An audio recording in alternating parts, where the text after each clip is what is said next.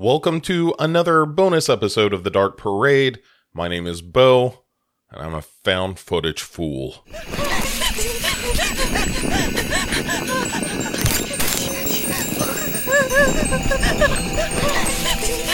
Tell me the camera thing isn't annoying. Yeah, it's annoying.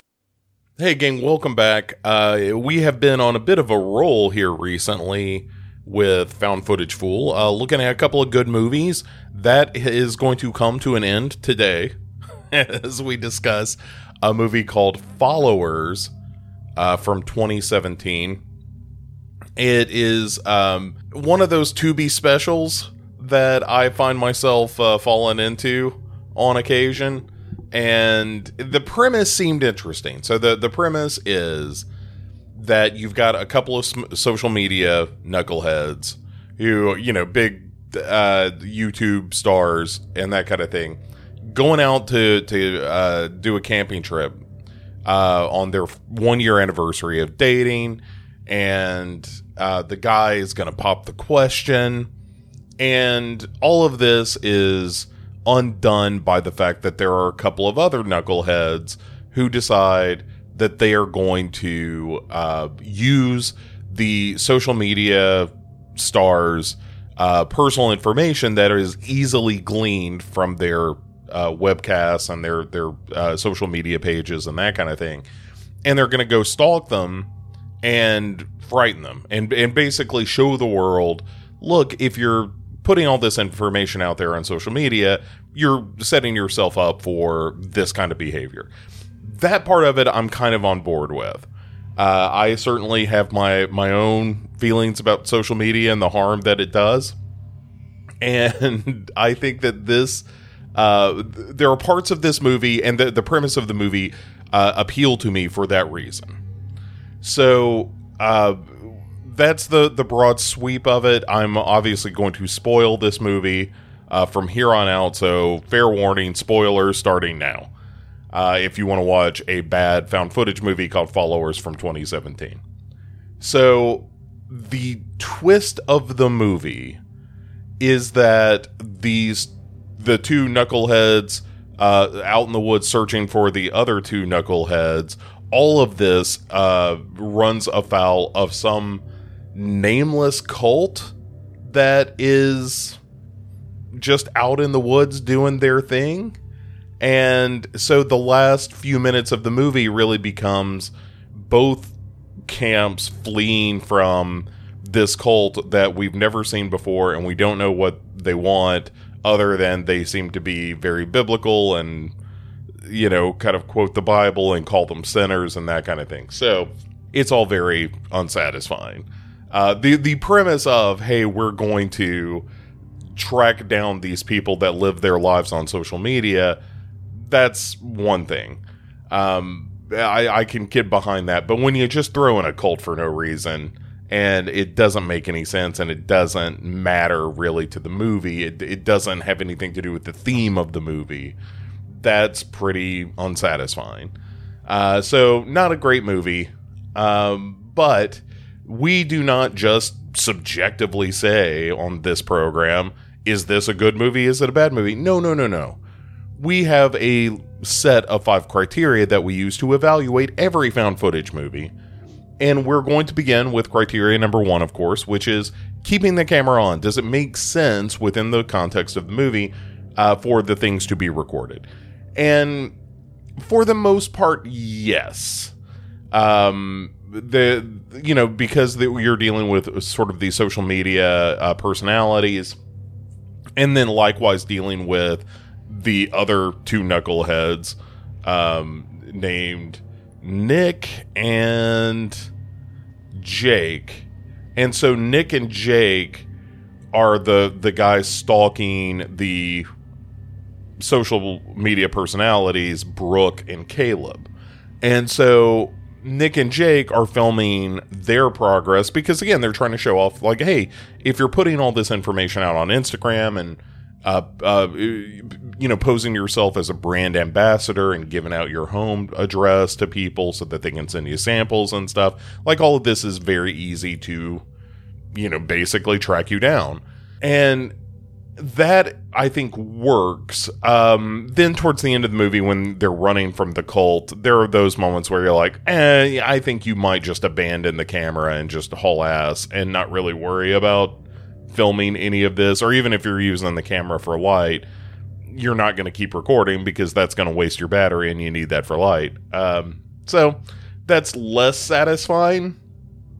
And then, ladies and jelly spoons, um, we come to the very end of the the movie where the lead actress Brooke sort of has a almost Blair Witch style confessional as members of this cult surround a car and that's where we get back to the theme of the movie where she starts saying you know i never wanted to live this life i just wanted to be perfect for my parents and have the perfect body and the perfect life and the perfect boyfriend and now I'm realizing none of this was real. And again, that's fine, but it, a little too late. Anyway, uh, keeping the camera on, eh, three and a half, four out of five, somewhere in that neighborhood. Um, characters are the characters compelling? Are they are they interesting? Do you root for them? And I found there there's a moment where Brooke is on the phone while her boyfriend Caleb has gone to the bathroom or something. And it's clear that she is having an affair and that part of uh, part of her relationship with him is essentially based on you know this idea that he's kind of the perfect guy for her he's a very handsome man he's super athletic the way that she is and that maybe that's not what the heart wants, sort of thing. And that's interesting, but then the rest of the time, Brooke is just really vapid and useless and, you know, not the kind of character that inspires you to root for them. You know, like when Caleb is setting up the tent, she's just searching for a signal for her cell phone. Um, it's clear that she doesn't really care about Caleb uh, at least not in the way that he cares about her. And for her to be sort of our final girl of the movie, eh, that's not great because you don't really have a lot of buy in on that character up until the end of the movie when she makes all these revelations about, you know, this is not really who I am. But that would have been nice to see throughout the movie a character that is struggling with their online persona versus who they really are. That's kind of an interesting character, but you need to uh, give us little sprinkles of that throughout the movie and not just backload it. Um, Caleb is kind of a non-entity. He's just a meathead that is in love with Brooke and wants to propose to her. Um, Nick and Jake as our two, you know, social media hunters. Um, that's kind of interesting, and in particular, the character of uh, Nick, as played by Nishant Gonya, um, he is kind of an interesting character because he's he's sort of the foil to Jake, who is really getting caught up in we're gonna scare the shit out of him. Like I'm gonna bring this gun, and we're really gonna ratchet this up a notch and really change things and change the way people look at social media. And Nick is more along for the ride, and um, would is he likable? Nick is probably the most likable character. Uh, maybe it's just because I relate to him more as being kind kind of a wuss when it comes to you know being out in the woods and you know hunting people and whatnot. That all seems a little shaky. But overall, I don't know that the characters give you a whole lot to hang on to. Uh, so I'm going to give that a two out of five. Then we bring uh, then that brings us to the idea of authenticity, our, our third criteria. Um, is the movie authentic? Um, does it feel real? And this is another case where you sort of have actors improvising um, to some degree of success. This is better than some of these movies, and when you have you know amateur actors uh, doing this kind of work, and eh, it's it's a little rough in parts too. It's just a lot of spinning of the wheels, and even though they do better than average, that kind of thing still doesn't make for that interesting a movie. The problem is, uh, and there, by the way, no screenwriter listed on this movie uh, other than you know, sort of the producers and directors. So I think again in a very Blair Witch kind of fashion, it was like, here's what you need to accomplish in the scene. Here's here's where the scene starts. At the end of the scene, we need to have, you know, conveyed this information to the audience. And then you let the actors go. And some of that works, some of it doesn't. Um, but it, it still feels too much like a movie, especially when that cult shows up and you're like, oh, this is just nonsense. This does not feel like a thing that could have happened. And it, I, I think if the directors had stuck with the idea of this is kind of two aspects of social media of you know the people who are the brand ambassadors and the pretty people and the the makeup tutorial people and stuff like that versus people who are trying to get famous because they are you know un- uncovering the dark side of the web and that kind of thing like that could have been interesting but um, this edition of the cold just kind of undoes all of that uh, so yeah I, I would say that the authenticity is mm, again maybe a two and a half out of five like real real middle like there are moments where I think it kind of works, and then there are moments I, I think it doesn't work at all. So a real down the middle kind of kind of five star rating there uh, of of just the two and a half. Then we come to our fourth criteria, which is watchability. Does all of this make for a good movie? And as I've kind of hinted at, it, that again is a real mixed bag that I'm probably going to come down more on a two uh, out of five uh, when I when I think about the watchability of this movie because there's a little too much of this. We're to kind of chatter at one another and you know get to a couple of plot points, but for the most part, it's a lot of just wandering around. The characters are not super likable, so it is like you're not bought in on that level. Um, the plot isn't so compelling that that's pushing you through the story. Even though I think maybe the best moments are when you start to go back in time a little bit and see the characters of Nick and Jake interacting with the two, you know, social media stars, Brooke and Just, or uh, yeah, Brooke and Caleb. That scene from their perspective scenes that you've already seen so that you sort of understand like oh they were being watched all this time and when brooke heard this thing it turns out it was him and you know that that kind of thing. So there's a middle section that is is pretty interesting.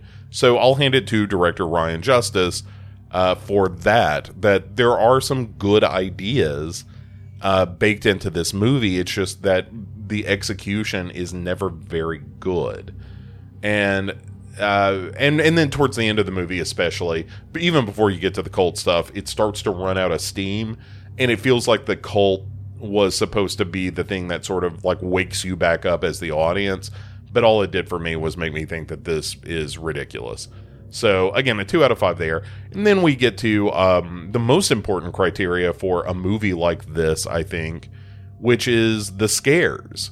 And is this movie scary? No, no, not even a little bit. There's no, not really a jump scare to be had. There's, you know, there's a little bit of gore when the cult starts showing up and cutting people's throats, but it's not scary. By that point, it's just silly. You're just like, I don't understand where this half baked Larry Fessenden and his group of followers came from. All I know is I don't like it. I want it to stop. So yeah, that is not uh, great either. So no, it is not scary. This is a, a solid zero out of five when it comes to scares. And when it comes to the movie as a whole, I would probably give it about one and a half out of five stars. It is not a very good movie. Um, some of the actors acquit themselves reasonably well, and like I said, there's kind of an interesting bit in the middle where you're seeing a different perspective on scenes you've already seen before. But all of that is undone by the fact that it gives up on its own theme in the third act, where the th- the theme should be the most significant part of the movie, where you're talking about like, you know, yes, yeah, social media is dangerous, and giving up all this personal information is dangerous, and it can make you a target. And what happens when people that are kind of unhinged decide to use that information for their own, you know, ill will. And then plus cult uh, that you don't know anything about. It's just a real disappointing turn for the movie where I was hoping like okay, well, you know, maybe this isn't the most this isn't the most successful execution of this idea, but at least the idea seems solid. And then when the movie gives up on its own premise, then I kind of gave up on it too. Uh, so not a great outing this time here on Found Footage Fool. Uh, but we've had some good movies, and and there are some uh, some other movies that I am looking forward uh, to covering. Um, one of them I really really want to cover, but it's going to require that I take more notes than I normally do for these programs, and I just need to get cool with that. But uh, that is probably going to happen. And so, what is ahead here on uh, the Dark Parade? Um, you have already heard that this week the April Fool's Day episode, uh, kicking off our month of 80s slashers and their ilk. Um, in addition to this uh, found uh, footage fool episode, next week you are going to get Happy Birthday to Me. Uh, you're going to get a little bit of what you're watching. Uh, and then uh, on Saturday or Sunday one, um, then we're going to be doing Slasher uh, episode or season four, episode six. We're almost done with Slasher on uh, Duncan and Bo Come Correct, aka Duncan and Bo Slash Fiction. So, uh, not necessarily a Dark Parade thing, but if you're listening to this, you might enjoy that as well. And uh, that'll do it for this time. Uh, as always, thank you so much for uh, supporting the show and listening to these, you know, eh, bonus episodes about my obsession with found footage movies and how it rarely leads me into a good place. But I appreciate uh, you coming with me. Misery loves company, as they say, and so I appreciate your company for uh, these episodes. And uh, and that'll do it this time. So uh, as always, thanks for listening and thanks for joining the Dark Parade. We'll see you soon.